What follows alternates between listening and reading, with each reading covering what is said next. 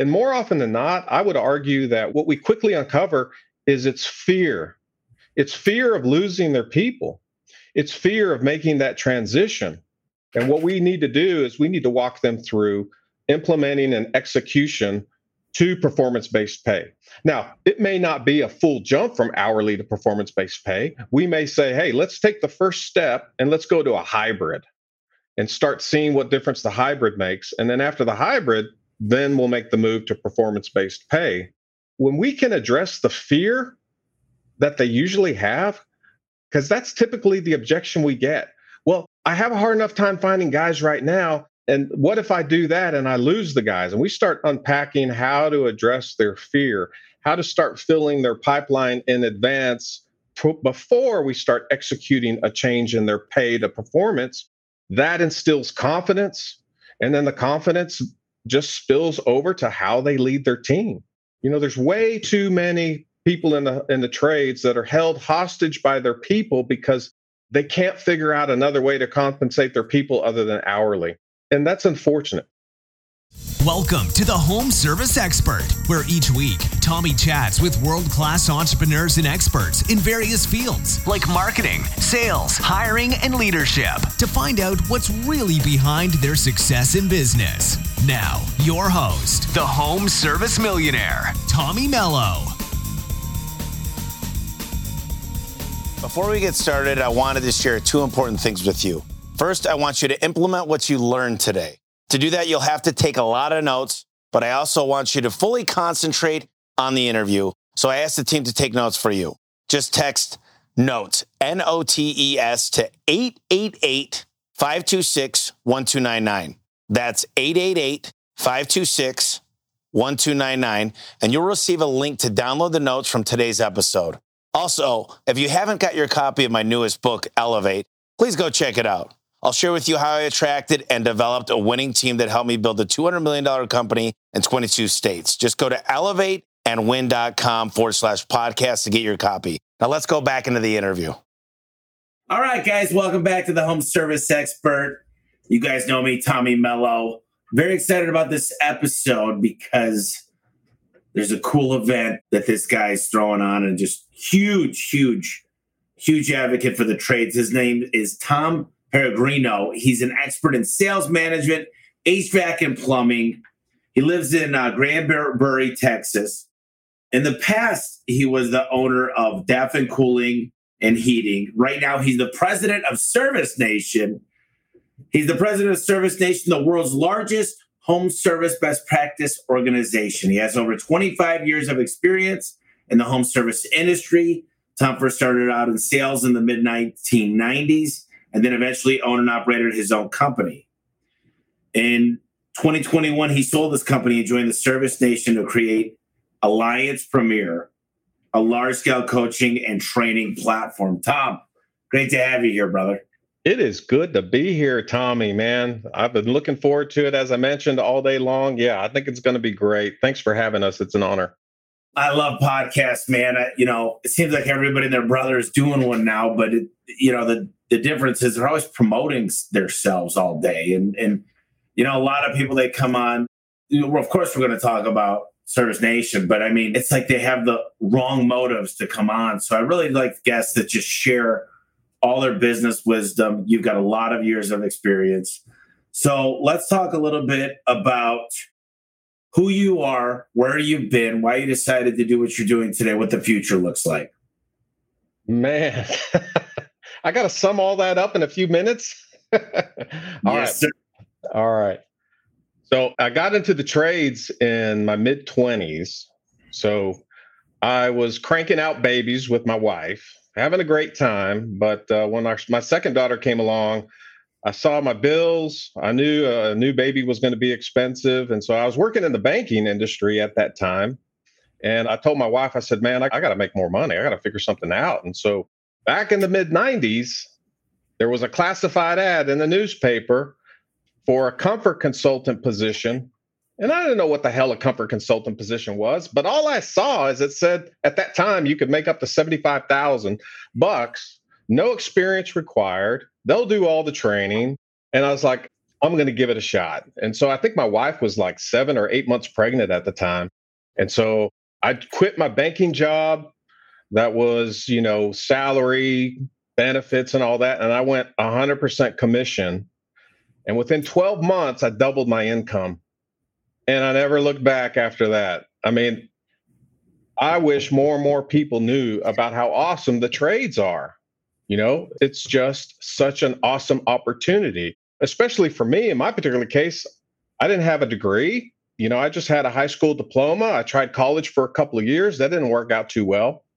And so from 2010, my partner and I built up our HVAC company. And then in 2011, he gave me an opportunity to buy him out. And so I took him up on that. He had a nephew in the company that uh, I gave a minority share to to keep him on board.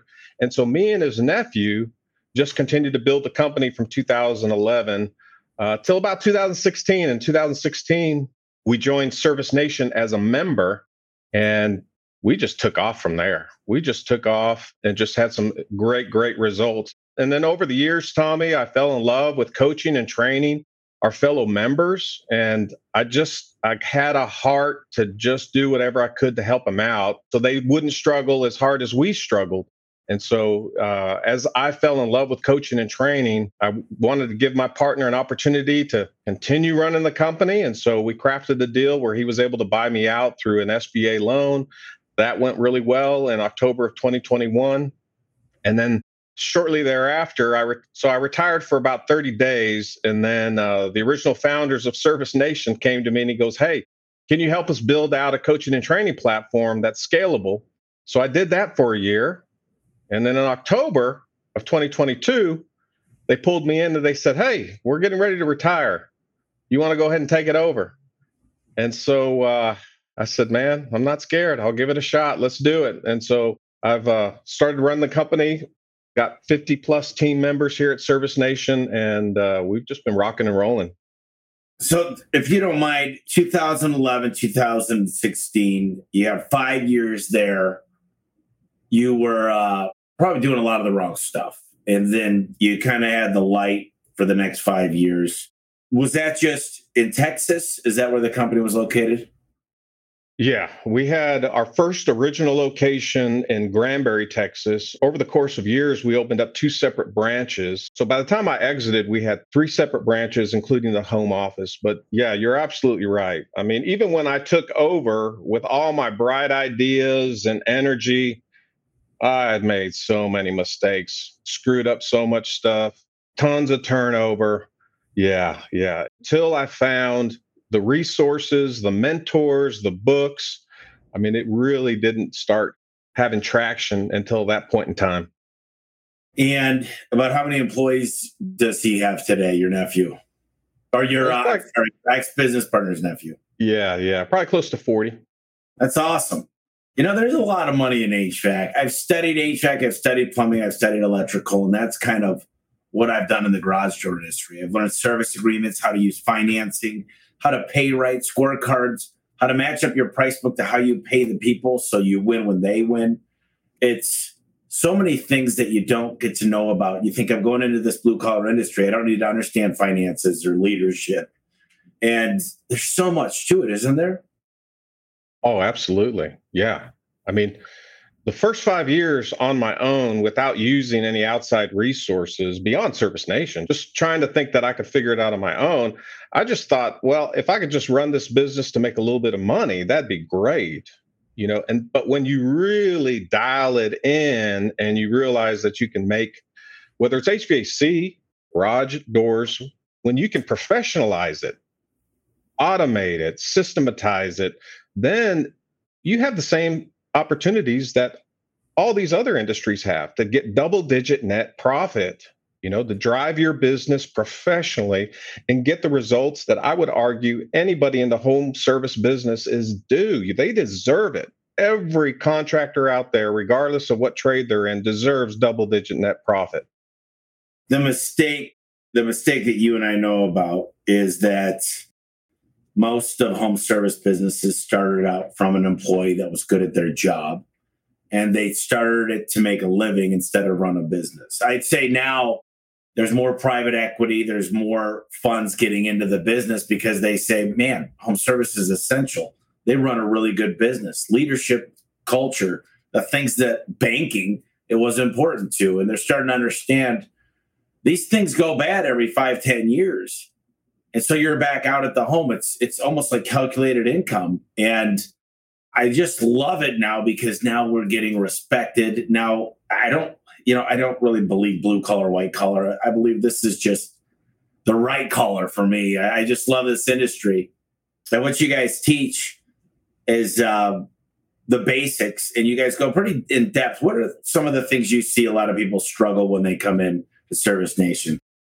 Well, I think uh, in no particular order, you know, they hadn't been exposed to running their business through KPIs. You know, they're very reactionary. You know, they're flying by the seat of their pants. They're making emotional decisions.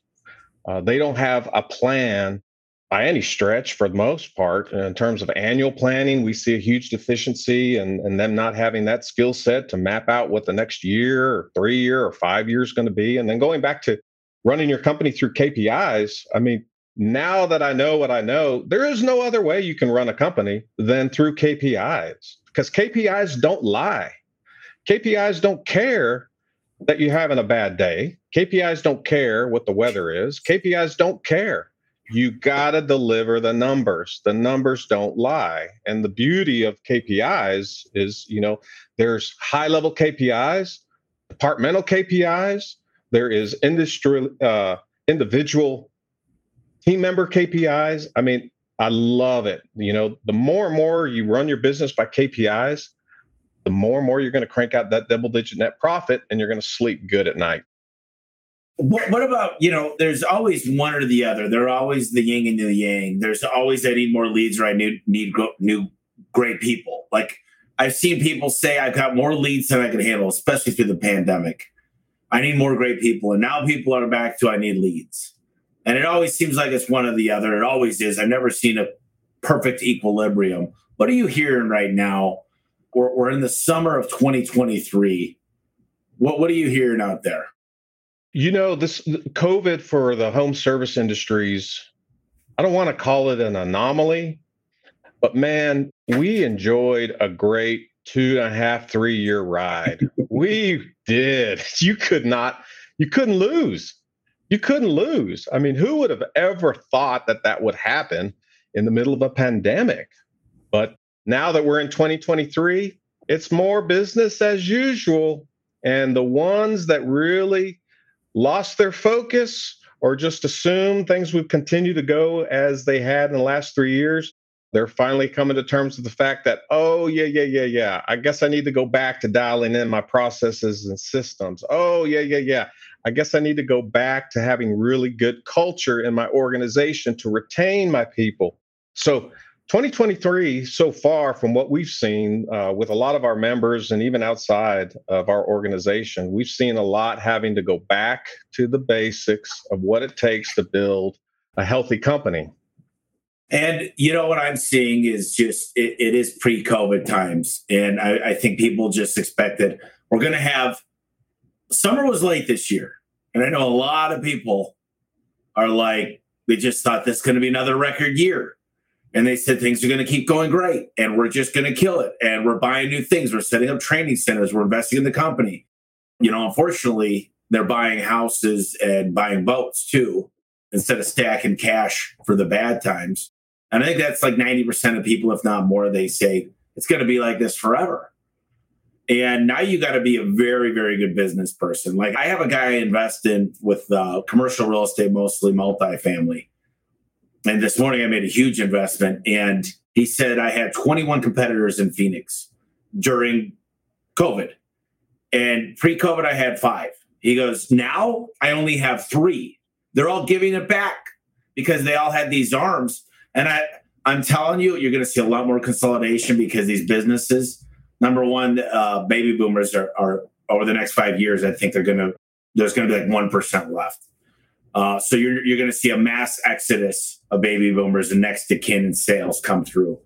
And number two, you're just interest rates are up. You can't expect like in every economy, there's waves, there's ebbs and flows, there's good and bad, there's ups and downs, there's peaks and valleys. And right now, I think it's just kind of smooth. It's not good, it's not bad, but I'm warning everybody right now, you better sharpen things up. I see a lot of people, they go, you know, we're hiring for what we're going to become. And, you know, I've got some experience with PE money, and they say, listen, you need to right size today and you need oh we'll grow into all these people and this stuff and we'll pay these minimums and i'm watching them and they don't really care about their budget or making money because they're saying oh things are going to get better. What if they don't? What if they get worse? Why not plan on tomorrow instead of next year? We're only halfway through the year you know? That's a good point tommy. It reminds me of a uh, you know a lot of the work we do with our members we set an expectation that regardless of what size they are their company should be uh, cranking out a double digit net profit. I don't care if you're a $500,000 company or a $5 million company or a $15 million company. To your point, you know, you can't have this pie in the sky spending habit where, hey, I'm just going to keep buying stuff, hoping that it's going to pay off in the future. Each step of the way in your journey as a contractor, that company should be dialed in to be cranking out profitability and it should be running uh, efficiently regardless of its size you talk i've seen you speak now and i've heard you several times talk about kpis and give me the framework if i'm listening to this podcast and maybe maybe i'm not hvac but i'm in the home service industry what kpis do i need to really be focused on give me give me your top five or what, what you guys focus on. Well, I, I like to drive the KPIs from the bottom up. The more and more I ran my HVAC business, the more and more I realized that the sustainability, the long term effectiveness of my company was driven by my net profit. And so the first thing I like to do is start looking at the KPIs. Let's just say we're visiting with somebody in the trades, whether it's an HVAC or plumbing contractor, and we look at their P&Ls, their income statement, and we look at the percentage in each of their categories. Start from the bottom. I start with the net. Is it cranking out double digit net profit? And so let's say we're looking at month to date. Let's say we're looking at quarter to date, year to date. We're looking at year over year. And we see that it's not cranking out double digit net profit. Then what we need to do is figure out what the heck is going on? It has to de- crank out that net profit. And so we start working up. And so the first thing we start unpacking is what the heck is going on with your overhead? What are your overhead KPIs? So that's the next one we start diving into. Overall overhead. Then we, okay, what is owner salary? What is office salary? Is it in alignment? Or could you have possibly made the mistake that a lot of contractors have made where maybe they were just too nice for a lack of a better word and kept increasing people's pay within the office year after year after year when basically salaries got out of control and so it's not uncommon that as we look at their salaries whether it's management salaries or office staff salaries that we see that that's out of alignment and that has to be corrected and then we got to figure out how the heck do we do that because anytime you mess with people's pay they get upset or they get nervous or they leave. And so you got to be very strategic about getting that back in alignment in terms of a healthy KPI. Sometimes we may see that their rent is just way over bloated. Let's say, for example, that they own the property, but they're charging five times the market rate of what it should be. Well, that's going to skew all your numbers in terms of how to track it and compare it to other healthy organizations. And so, you know, if those kind of games are being played, you know, we need to make those adjustments. And you work further up the P&L and you start looking at your gross margins. You start looking at your gross margins by department, by class, and you start identifying do you have healthy gross margins? And more often than not, we find that the gross margins aren't where they should be. And then you've got to start working with the owner's mindset. Because the owner's mindset more often than not, they're like, I don't know if I can increase my pricing. I don't know if I can get better deals on equipment. I don't know if I can change the compensation for my field staff. And so those high level KPIs, ultimately, what it starts digging into is tough decisions they've either not realized they need to make or they need to start making. They don't know how to do that. You know, more often than not, you find contractors in the trade, you know, their level, their proficiency in implementation and execution is poor, and that has to be improved. You know, once we can help them on their implementation and execution as we identify what KPIs are off, in this particular case, we, you know, we talk about net overhead and gross margin, then we can start mapping out pathways in which they can start improving some of those big KPIs. You know, if you dig down a little bit deeper, then we start looking at average ticket KPIs. We start looking at closing rate KPIs. We start looking at lead turnover KPIs. And we we just begin having very candid, very tough conversations about we got to get these numbers to where they need to be. You know, in terms of what I love about running models with KPIs in terms of closing rates and average tickets is you can run historic numbers where you go, listen, if your average ticket KPI is this now, but it should be this, then let's run the numbers on how much money you lost in the last 12 months because your average ticket wasn't what it should be. If your turnover rate is X, but it should be Y, let's run the model on how much you lost in the last 12 months because your turnover rate wasn't what it should be. Tommy, I can't tell you how many times we have run those models against the KPIs and showed these contractors that they have lost hundreds and hundreds and thousands of dollars at a minimum because they weren't drilling into those deeper KPIs, much less the higher level KPIs. And I think what well, well the upper level is comes from your financial tool, whether that's QuickBooks or Intuit, you know, Sage Intacct, whatever it might be. The other ones come out of a CRM, which is a Service Titan, or you know, there's a House Call Pro. There's some new ones coming out. I'm curious.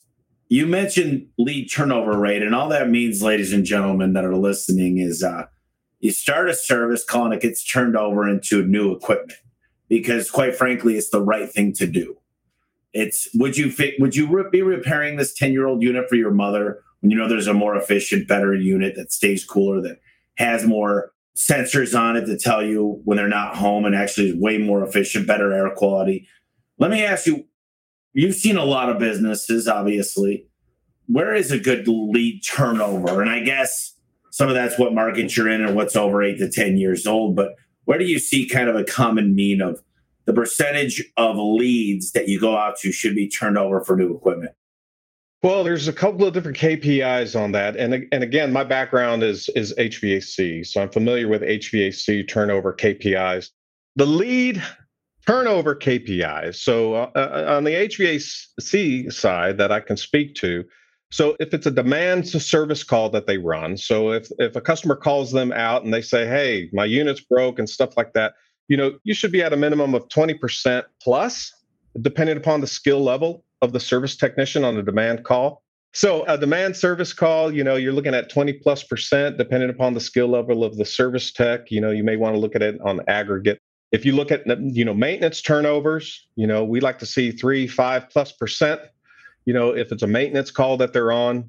And again, the better and better you have them trained, the more and more levels of accountability that you have set in place, the higher and higher expectation you can have on those lead turnovers. I love that. I think that more people need to really understand and just internalize the fact that they're wasting their time most of the day at the office unless they're not managing the numbers and taking action based on what needs to happen right now. What's the most important thing? What's the one thing?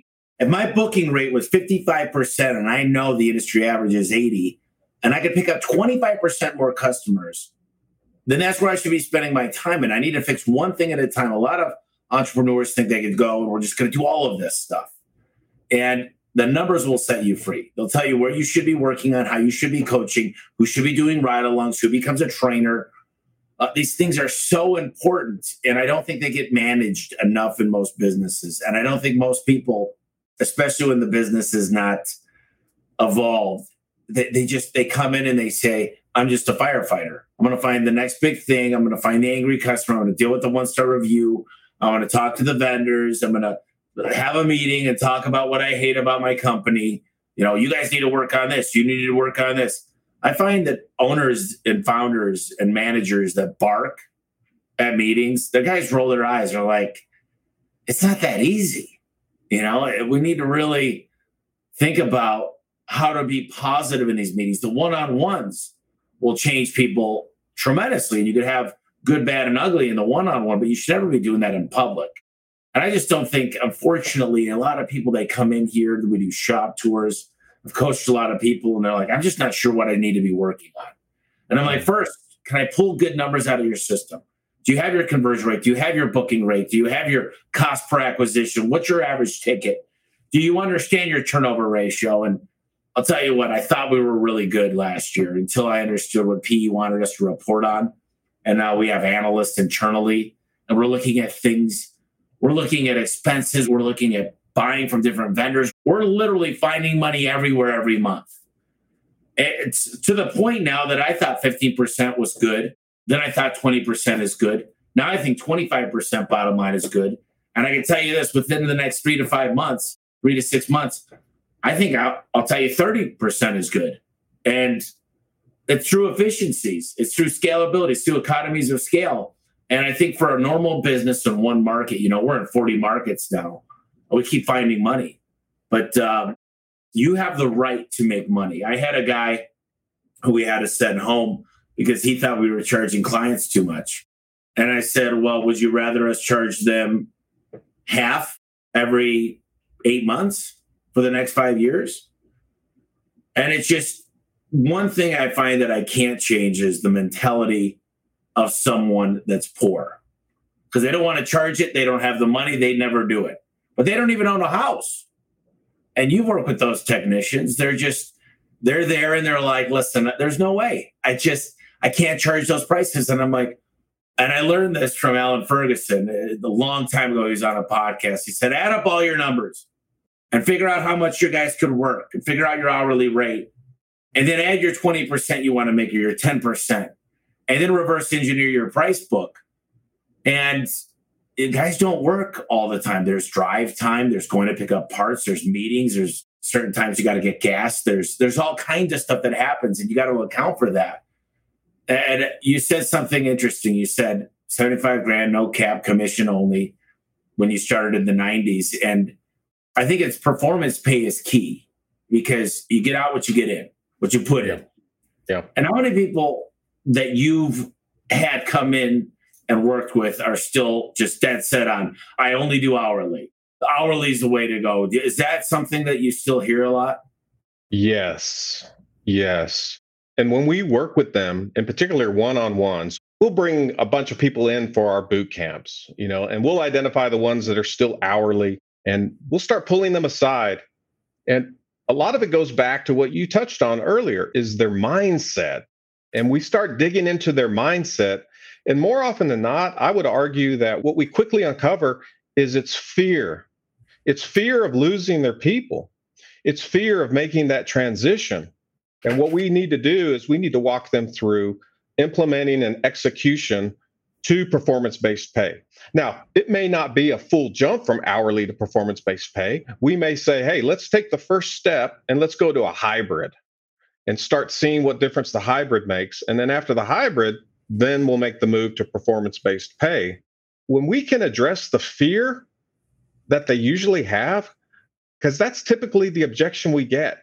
Well, I have a hard enough time finding guys right now. And what if I do that and I lose the guys? And we start unpacking how to address their fear, how to start filling their pipeline in advance before we start executing a change in their pay to performance. That instills confidence.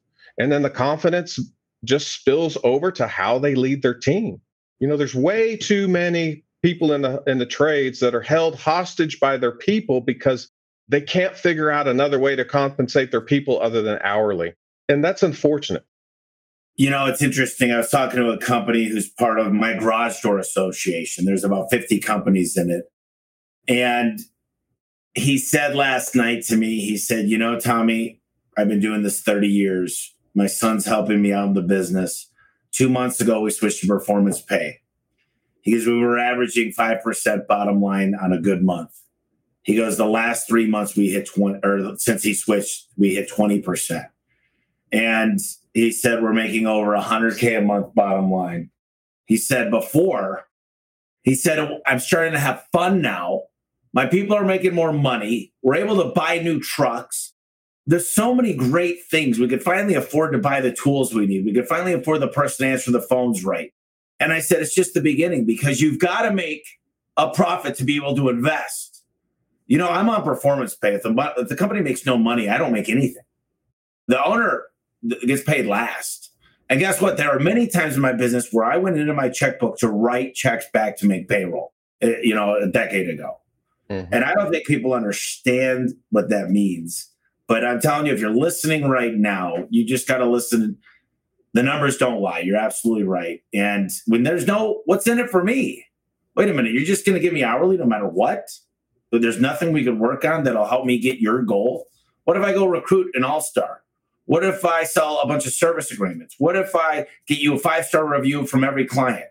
It's just so much easier to do in the field because those are easily trackable KPIs. I understand it might be hard to put your janitor on a KPI, and there's certain jobs. That how do you do the account and make sure the numbers are right? But yeah. overall, you know, a high level CFO, they're going to create a really good budget and they're going to do a lot of things in the company, help you move the company forward. So they're once again, most people that work with me are on performance pay because I want to be able to rejoice when they make a lot of money. And we don't make it hard for them to make money. We make it good, but we've got big goals. And it's fun when we're all running in the same direction. There's a management exercise that we do with our members that talk about the pros and cons of performance based pay, the pros and cons of hybrid, and the pros and cons of hourly. And now more than ever, contractors have to move away from hourly and the reason why I say that, there's a couple of different reasons. One, the only way, in my opinion, to hit the KPIs with an hourly based model is to drive your people into the ground. Be the tyrant, be abrasive, threaten, push, push, push, push, push, because there's nothing in it for them to go faster. That's going to cost them money. So there's too many cons nowadays, especially in the new management style we all have to adopt. We can no longer manage the way the old baby boomers managed, and even I would say the older Gen Xers managed. You can't drive your KPIs through an hourly model. Performance based pay is liberating because, to your point, you know, it fully actualizes what a team member can achieve. They self manage it doesn't require beating them over the head and threatening them. There's definitely more alignment between what's in the owner's best interest and what's in the team member's best interest. Everybody's on the same page. And so, walking people through the pros and cons of each one, a lot of times, again, it begins helping with their mindset. Oh, you're right. That's why when I have my hourly people, that's why I get super frustrated with them and yell at them all the time because I'm trying to get them to work faster and offering them the pros and cons of performance based pay. Usually they'll see the light. Hey, I hope you're enjoying this podcast interview. Before we go ahead, I wanted to remind you that these are the last few days to get your early bird ticket for the Freedom event. In my latest book, Elevate, I shared the ideas that helped me grow my garage door business to over 200 million in revenue and lots of profit. But at the Freedom event, I'll take it to the next level by giving you access to the people who actually help me turn these ideas and systems into processes. These experts help me build an amazing culture at my company and recruit the A players I have with me today. So if you want to learn from the source and connect with the people that can truly elevate your business, make sure to get your tickets at freedomevent.com. The deadline for the early bird tickets is August 1st, so get your tickets at freedomevent.com before it's too late. Now let's get back to the interview. I'm going to dive off into another subject here. For your former company, uh, you guys were voted the best AC company in Hood County for over 12 years with an A plus in the Better Business Bureau. How did your leadership style shape the growth and success of Daffan Cooling and Heating during the 10 years as you were partner? Well, you know, I maybe, uh, you know, we've been talking a lot about mindset quite a bit. And as I matured as a leader, there were some key team that produced more and more effective results. And, so, in no particular order, for example, you know, I stumbled upon the book Seven Habits of Highly Effective People. And so, for my particular organization, and even in Service Nation, now that I'm leading it, Seven Habits of Highly Effective People is the Bible, so to speak, on how to interact, how to treat people, how to respond in situations. You can't beat that book. It's great. It's been around forever. Stephen uh, Covey, right? Yeah, that's from. And then he wrote Covey. the Eighth Habit. Yes, exactly. The Speed of Trust. You got it. The other book, uh, Dave Ramsey came out with a book called EntreLeadership. So EntreLeadership shows you how to develop, a, how to build a high performance company. And I love it because it goes by department, by compensation, HR. It covers how to run a high performance company, similar to the way he runs his well oiled machine as well. And so those two books, as an example, became part of, you know, here, this is our operations manual. This book is how we're going to treat people Seven Habits of Highly Effective People. This book, EntreLeadership, is how we're going to run our organization at a higher level, at a macro level. Then, coupled with that, I discovered the power of mentorship. I discovered the power of surrounding myself with fellow contractors that could rapidly change my mindset. The more and more I was mentored, you know, the more and more I surrounded myself with successful contractors, the faster and faster my mind changed. Now, what most people don't realize, and I didn't realize this to the full extent until I looked back, is the more and more my mind changed and the better and better I became as a leader, you have natural turnover. So now I tell people prepare for that. As we begin taking you on an increasing maturity level as a leader, you're going to have turnover because the people that brought you to where you're at, they may not be the people that are going to go with you to the next level because they may not be able to mature as fast enough. So every step on a contractor's journey, as the owner grows, they need to prepare for turnover. I really think it's inevitable. I had a couple different companies that that have gone through some of what we do in the garage doors and they're in the garage door industry and they said we did everything you said and now we have a completely new staff almost from soup to nuts and it's crazy because so many people are afraid of performance pay because especially like the mindset's off because they're like no i need to make sure i make at least this but the same people only need to make that they don't ever want any more the same person that says, I need to make 65 grand to cover my ass are the people that when you give them an opportunity to make 80, they're like, no, no, no, I only need to make 65. It's funny. They have this bottom, but they also have their top. And that's why I love the personality traits that come in and understand. I hate the word commission. I love performance pay. And it shouldn't be solely on just what you sell because there's some things that happen on the 30th of the month when they got to make rent, and they go to, you know, grandma's house and take advantage of her. So I think there's a happy medium. We look at callback ratio, we look at their average ratings uh, as far as reviews, their conversion rate. We look at all these different things. Some of them are customer facing, some of them are a company, some of them are customer, some of them are a company. Because we don't want it to all be about this tech makes a lot of money for us. We want to say they treat you right. They left you with a raving that you're a raving fan now. They cleaned up after themselves. They didn't leave you in a position where you weren't able to get out of your garage. So I think it's you got to think about both sides because if your company's not making money, it's not just you that get hurt. If your company goes bankrupt, every employee does. But guess what? Payroll is something you can't file chapter 7 you still got to figure out how to pay all the payroll debt that you've accumulated. And you're the one taking all the risks. So that makes sense.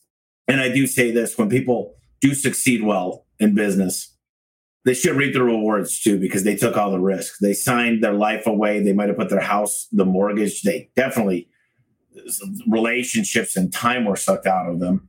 So I hate the people that sit on the sidelines that don't know businesses that go, oh, yeah, well, how about the workers?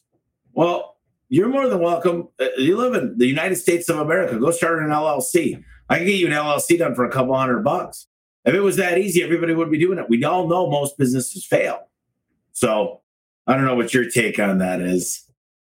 So, you know, You mentioned that guy that uh, did everything you told him to do, and he had almost 100% turnover. Maybe he did have 100% turnover.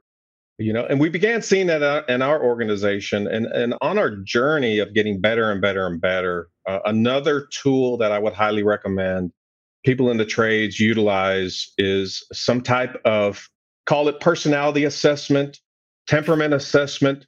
In our particular case, we used a tool by Intermetrics. Uh, we called it the DISC assessment. Uh, we now have that service here at Service Nation. I brought that on board this year.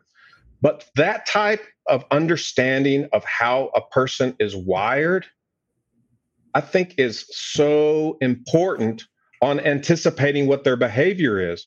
When you know how somebody's, in this case, disc, if you know what is their temperament drivers and you know the motivators behind the scenes that cause them to display their temperaments, then you, on an accuracy level of about 70 plus percent, you can anticipate how they are going to respond in most situations, how they're going to respond to changing their pay, how they're going to respond to different type of customers, how they're going to respond to all these different initiatives you may launch. It also helps you with recruiting, retaining, all those dynamics. When owners and managers have a deeper insight into the behaviors of their team members and they understand how they're wired and what motivates them, they make a lot better decisions and they can lead them much better. I think it's a really good tool for anybody in the trades to use. You know, I've done a lot of personality things, and I recently got with one of my favorite books is called The Sales Boss by Jonathan Whistman. And he's got a tool. Disc is great, I think, for understanding quickly what a client is, DISC. And we study DISC. In fact, today was the day my entire training team for the month there's 20 some odd guys over there they're learning all about this but when it comes to what jonathan does is he actually studies your company your people and the factors that make a difference under your training so there's nature versus nurture nature is how great are you what did god give you nurture is what do we train on? How well will they do in our company? Because I'll tell you this one A player move, it's like a, you see an MVP at a hockey team trade to another hockey team and they won't be great because they don't have the coaching and mentoring from the other other coach. So when I see Jonathan Whistman's stuff, we didn't realize at the time how accurate it was, but the correlation was we've used 10 different tests over time. And this one now tells us how long the person will last. Are they a job jumper? And are they going to succeed with our training? And I just think there's tools out there. It's just called Perception Predict, and it, it changed the way we do things. And I, I really, I think it's it's crazy, but you're absolutely right. Using the tools that are available, I think a lot of people. There's one of three type of people. There's the person that says, "I'm going to go use every tool." I heard a new book, so I'm going to do this new tool and the color test, and I'm going to do this and that. And then there's a second owner that says, I ain't using anything. This is the way we've always done it. This is the way I'm going to do it. And then there's the third, which is the best, that says, I'm going to follow what success. I'm going to follow all the breadcrumbs of the guys winning and find out what they're doing because success leaves clues. And I'm going to try new things, but not every new thing. I'm not going to try every shiny light thing I see. Even when I go to conferences and I meet new people or I podcast or I listen to an audiobook, you got to find out how to have some restraint and not do everything, but also be willing to try new things. Because if you tried everything, you know, it'd be very tough. So, um, one of the questions I had is if you could share some systems and strategies you've implemented to differentiate yourself and the cooling and heating, because it's a very competitive market. Yeah, a, a, couple of things come to mind in, in, my particular market, but I think it applies to you know most markets out there. Is we really didn't leave the grass moves guerrilla marketing movement. Uh, we we continue to do guerrilla marketing uh, even as we got bigger and bigger and bigger, and you know that definitely included community engagement. We felt the dividends that would pay from community engagement would just manifest themselves consistently. And all too often, we see a lot of contractors out there that think if I can just make Google happy, It's going to solve all my problems. And they forget some of the basic guerrilla marketing tactics per se that are still relevant, still successful, and still give great dividend. And I would argue that, you know, our participation in the community, genuine participation, paid huge differences because the community will reciprocate. It's the law of reciprocation that is just wonderful. If you're genuinely pouring back into the community, they're going to do what they can do to help your company. And it, it was beautiful. The second thing I think that made a difference was we had a ministry, we had a nonprofit organization per se that was a little bit different than most, but the principle behind it is to align. We coach our members to align yourself with a nonprofit organization that'll help change the heart of your team members, that will also spur reciprocity. In our particular case, uh, one of our core values is followers of Christian values. And so it, we had uh, like a faith-based organization. And so what we did is we gave free maintenance to all of the widows in our community. And so by the time i left in 2021 i think we had close to 500 widows that we took care of where we did their uh, semi-annual maintenance.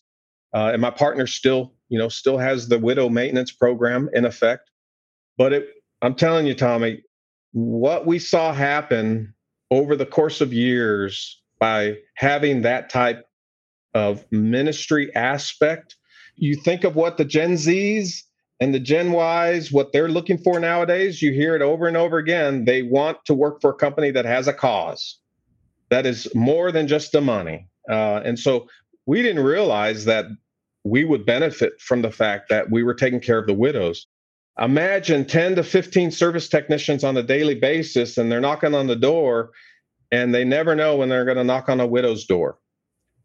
And what happens to their heart, and we saw that over the years, the softening of their hearts, it was really, really cool. What happened when we built in, not only, as I alluded to earlier, the community involvement, we built in having a, a nonprofit, in this case, us taking care of the widows. That really made a big difference in our organization. That's powerful. When you say community service or diving into the community, is that events? Is that what exactly? Can you give me three things, for example, so I have clarity? And what does that mean to just be community driven? Yeah, it, it can be pretty broad. So if you look at what most do, most contractors they sign up, for example, for the Chamber of Commerce, but they never show up to the meetings. For goodness sakes, if you're going to be a member of the Chamber of Commerce, show up to the freaking meetings. Oh my word you know, engage with the Chamber of Commerce, engage with these other fellow business owners, what you can do to genuinely help them out. Now, you've got 5Ks happening all throughout the community. And it's not uncommon that you'll have uh, the high school uh, graduating club or whatever knock on your door and say, Hey, do you want to make a donation for our little 5K? And we'll put your name on your shirt. No, don't do that. Get into the 5K, run the 5K. That's what we did. We had a team of team members that ran the 5K. We donated money. We, they took pictures of a big check and they put it in the paper and in social media. Engage. There's local nonprofit organizations, whether it's Habitat for Humanity or you know uh, food ministries. You know, engage. It's one thing to give them money. That's okay, but when you actually get into that organization and help them out, that's what really makes the biggest difference all the way around. You know, a, a lot of times I'll tell members pull up nonprofit organizations in your city, and there's hundreds of them. Identify the ones, connect with, and go serve with them. Go serve with them. Give back and watch and see what happens. It's win win. I love it. Love it. I love it. I love it. So we talked a lot about how to create and achieve consistent growth. But what's one thing we talked about performance pay, we talked about knowing your KPIs. Is there any other really big factors? You know, I'll tell you one for me was um, not knowing that I could actually hire a busboy that had the right canvas, the right attitude, and turn them into a tech. I always thought I needed to steal good people from other companies. And then I started making great technicians from people that didn't know the industry. And my life was set free. But What's one other thing that you think really helped you achieve growth and success? If you get good, and you just described it, if you get good at identifying good people and you create an environment where they can thrive in your organization, i.e., you're a good leader, pay fair, all that kind of stuff, it doesn't matter where they came from. It doesn't matter that they were, like you said, a waiter or you know they were at working at the car wash when you get good at identifying good people and you train them it is on their shoulders that you're going to succeed and they will kill for you they will there's just way too many good people out there that if we drop them into the trades they will just help make your company more and more successful so when you were recruiting, I mean, what were some of the tactics you used to identify great people? I mean, were you always recruiting? Yes and no. It depended upon the department. You know, certainly on the service department, we were always recruiting. Install department, we were always recruiting. In the last five years, prior to 2021, we perfected our culture. When you perfect your culture and then you promote your culture via Facebook, and you educate the community in advance at how awesome your company is, when you need somebody, they show up. I saw it time and time and time again. You know, when my mentors told me, Tom, get your culture to be high performing and watch how many problems it solved. One of the things that blew me away is how it solved my recruiting problems.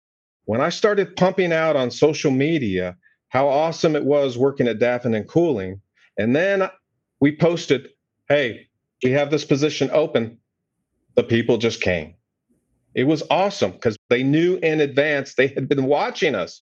The wives of technicians had been watching us so that when we needed a position, the wife would go over to their husband, who was a tech for another company, and say, Hey, hey, you need to come over here. I've been watching them for a long time. This is the company you need to work for. And boom, we would grab them for a long time, you know, I'd heard that that was possible and I called BS on it years ago. And then I did it and it, it works. It works. There are unicorns out there. You know, visiting with you over at our international roundtable, you have figured that out too how to build a powerful culture that just attracts people yeah, you know, we've got a management meeting coming up with all of our market managers and a lot of leads. And um, I want to tell them how I identify great people and what I look for. And these guys know, trust me, they built the teams. I mean, we're up to, we just bought another company. It's like 800 people now because it's, we bought two companies in the last six weeks. But, you know, if you just find somebody that's just gravitates towards you. They smile a lot. Their customer service, their tonality, their body language. That's really hard to teach. And when you see that and you're just like the conversation flows, they're good listeners and, and they're great talkers and they can tell a great story. These little things that I look for when they're done correctly, and you're not afraid to ask them, listen, would you come? Can I take a selfie with you? And you follow up with them. And you're just your tenacity overwhelms them because they have no other choice but to go on a ride along. And you just know because they're smiling, they're happy, they're positive, their mindset seems right. You'll find everything comes easier. Everything will break free. It's like it's incredible what'll happen in your business. And I think it's something that I wish more people saw because I don't care what you do to my business, KPIs or not. If you gave me all A players and I didn't even focus on the KPIs, if you put an A player like my A players that I have, and they were all A players, I wouldn't have to look at anything uh, because they would work nights and weekends when I needed them to. They wouldn't be calling, harassing me.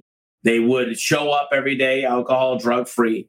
They would be good drivers because they focused on driving. They leave every customer a raving fan. They get five star reviews with pictures in them. They'd ask for two or three reviews instead of what. Like that's what I think is the missing piece of home services That people say I don't need anybody right now. And I call BS because I'm not saying you need to top grade all the time. What I'm saying is there's always an opportunity for a great person to join. Because imagine what they could do to your business. Yeah, yeah, you're absolutely right. You know, we do lots of on site visits where one of the things that we can do for our members is, you know, interview their people. And to your point, you know, you scale them. And in your case, you use the word A player. And so when we report back to the owner, this is the quality of the, your team members that you have in the various departments. You know, it's not uncommon. We'll have a conversation. Hey, you have a C player.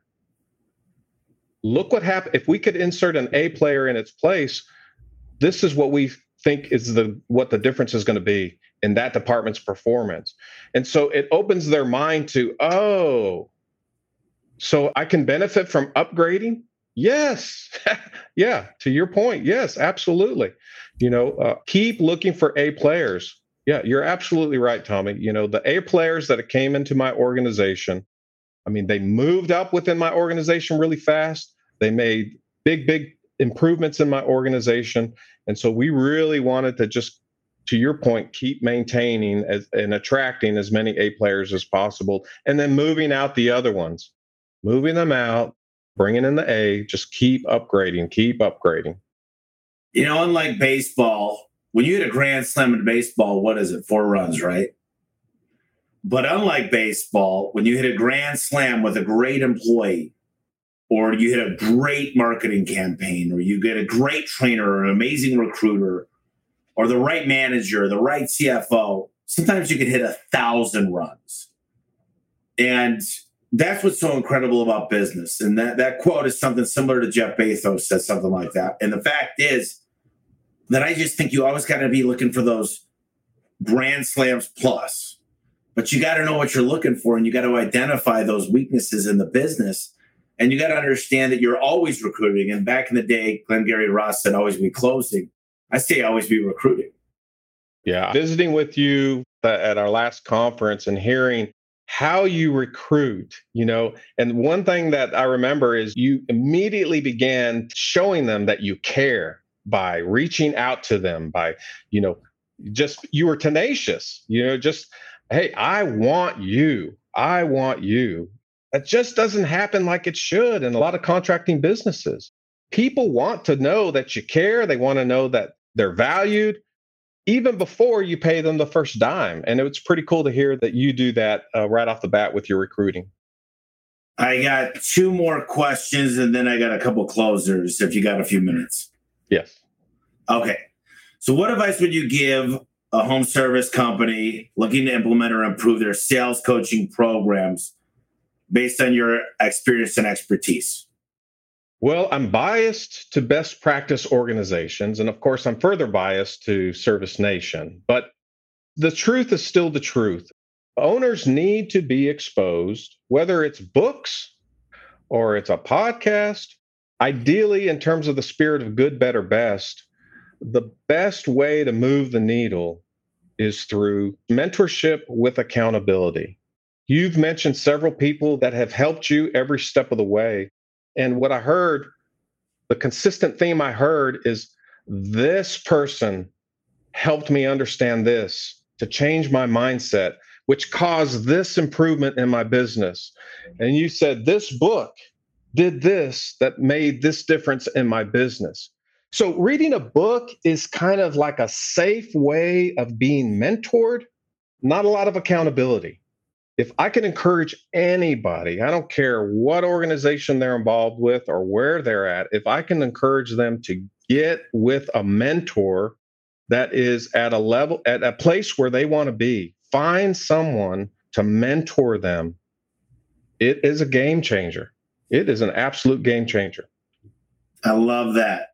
Okay, so many of the Service Nation's training events are conducted by nationally recognized and industry specific trainers via Zoom calls, webinars, and physical sessions. What are the advantages and disadvantages of conducting virtual sales training through Zoom webinars compared to conducting them there in person? Video is good if you're watching the sales training, if you're watching you know a, a, series of modules on you know how to become better in sales that's good. Better is the zoom you know that's more interaction. Okay you're all right. And it kind of is the way it is coming out of covid. Zoom is here to stay it's not going away. You and i are are zooming so to speak right now. But the absolute best is face to face physical one on one. You know, bringing your team in with a coach to get that face to face training. I mean, how often have you and I probably seen over the years? I know tons of time that you come in for training and then maybe in the evening you go out to grab a bite to eat with the trainer and that's when a lot of the magic can happen you know you catch somebody in the hall and you're having that interaction where the trainer is talking to the one guy in class that he identified as ah, he doesn't seem very engaged he's not up to speed or whatever and then they can have a little bit more uh, personal so the personalization benefits that come from the physical one-on-one i still think is superior if you can't get that i understand why you need to go ahead and do it you know, via Zoom or what other platform, as long as you've got that interaction. In the worst case, yeah, you could watch a video. That's fine. All right, Tom. Listen, if someone wants to reach out to you, you did a fantastic job. I learned a lot on this podcast. I probably took too many notes. What's the best way to do that? Yeah, if they just if they could just go to our website, you know, uh, go to servicenation.com, they can reach out they can see how to contact me directly if they like to, or contact our organization. That'd probably be the fastest way to do that. So it's got my email address right on there too, and my phone number. So they're, you know, that's probably the easiest way is via our website. Or come to our conference and I'll meet them face to face. Yeah, come to the conference. Remind me the dates. It's going to be in Phoenix, Arizona. It's coming up soon. Tommy Mello's going to be there. I will be there speaking. October 3rd through the 6th. Yes, October 3rd through yeah. the 6th in Phoenix. Can't wait to see you again, Tommy. It's going to be awesome. Let's tear down the stage this time. Um, yeah. I'm curious. You, you kind of mentioned that, you know, I, I wouldn't consider myself young. I just turned 40, but I think I speak to the younger generation a lot better. And you said that's really what you wanted was just something new something a little to shake it up, seeing what the new mentality is in business. Was that kind of what you were thinking when you decided to reach out? Absolutely. Absolutely. Uh, the culture of Service Nation prior to 2023, we were a little bit baby boomer centric, more so than uh, millennial, Gen X, and Gen Z centric. And so we began in 2023 to look at every possible way we could begin making sure we appeal to the other generations besides the baby boomers. I'm not knocking the baby boomers, but I certainly think that, you know, they needed a, some extra love. And so who else better to give them some extra love than Mr. Tommy Mello? And so uh, you know, when I saw that we had an opportunity to get you there, I mean, I saw it at our last conference when you and I were doing the Q&A. They hear you you know and they they told me in the hallways i what he said i was list that guy i could hear him. I was connecting. And i consistently heard that from the younger generations. And that's what i was hoping to achieve. And i think you're going to be able to achieve that again in october. I can't wait. You mentioned seven habits of highly successful people i always ask what are the three books that moved you in a big way you said Seven Habits. What are so, uh, two others? Well, Seven Habits, EntreLeadership, and for me personally, it was the Bible. The Bible continues to be a big, big influencer for me, uh, my family, my friends, and even in this organization. All right, Tom, here's how I like to finish up. I agree with every one of those books. Uh, my dad and I went golfing to Sedona last weekend. Uh, we went and shot pool Friday night so I'm driving to Sedona, and he's telling me the whole ride, two hours and 20 minutes, about Abraham and Ezekiel or Ishmael. And, and I mean, I pretty much heard the whole Bible. And listen, there's nobody better than my dad to tell me, but he goes, Can you imagine that Sarah had a kid at 93? And he's just, I think my dad was meant to be a uh, preacher, but I absolutely love spending time with my dad. And then we went golfing. I drove the 18th hole very proud of that because it was about 325 yards. I was on the back end of it because we couldn't find my ball. And I'm like, I think it's on the green. But uh, that was uh, a little side chat. But, you know, we talked a lot of, about a lot of great stuff. We talked about charity, nonprofit, treating your people right, performance pay, KPIs, doing the right thing. Sometimes you got a top grade. I just wanted to give you a few minutes to close us out and anything you want to talk about maybe we didn't touch upon something, but just a final thought for the audience. On topic, off topic. Whatever you want. So going back to Abraham and Sarah, get a load of this, okay? It's possible. So when Abraham and Sarah went to Egypt because of the famine, at one point, Abraham tells Sarah, Hey, tell Pharaoh that you're my sister because I don't want him to kill me. Now, at her age, in our perspective, she was 50 or 60. And so think about that. It, it, says she was so beautiful that he was worried about getting killed. There is a probability that back then they didn't age as fast as we did. So it's possible that for Sarah, 60 for us, for her being 60, she may have looked like she was still in her late 20s and maybe 30s. And again, you know, I love your dad. I don't know him, but I love he's a fan of the Bible. But it appears there's a high probability that as long as these people lived, they may have been aging much slower than we age.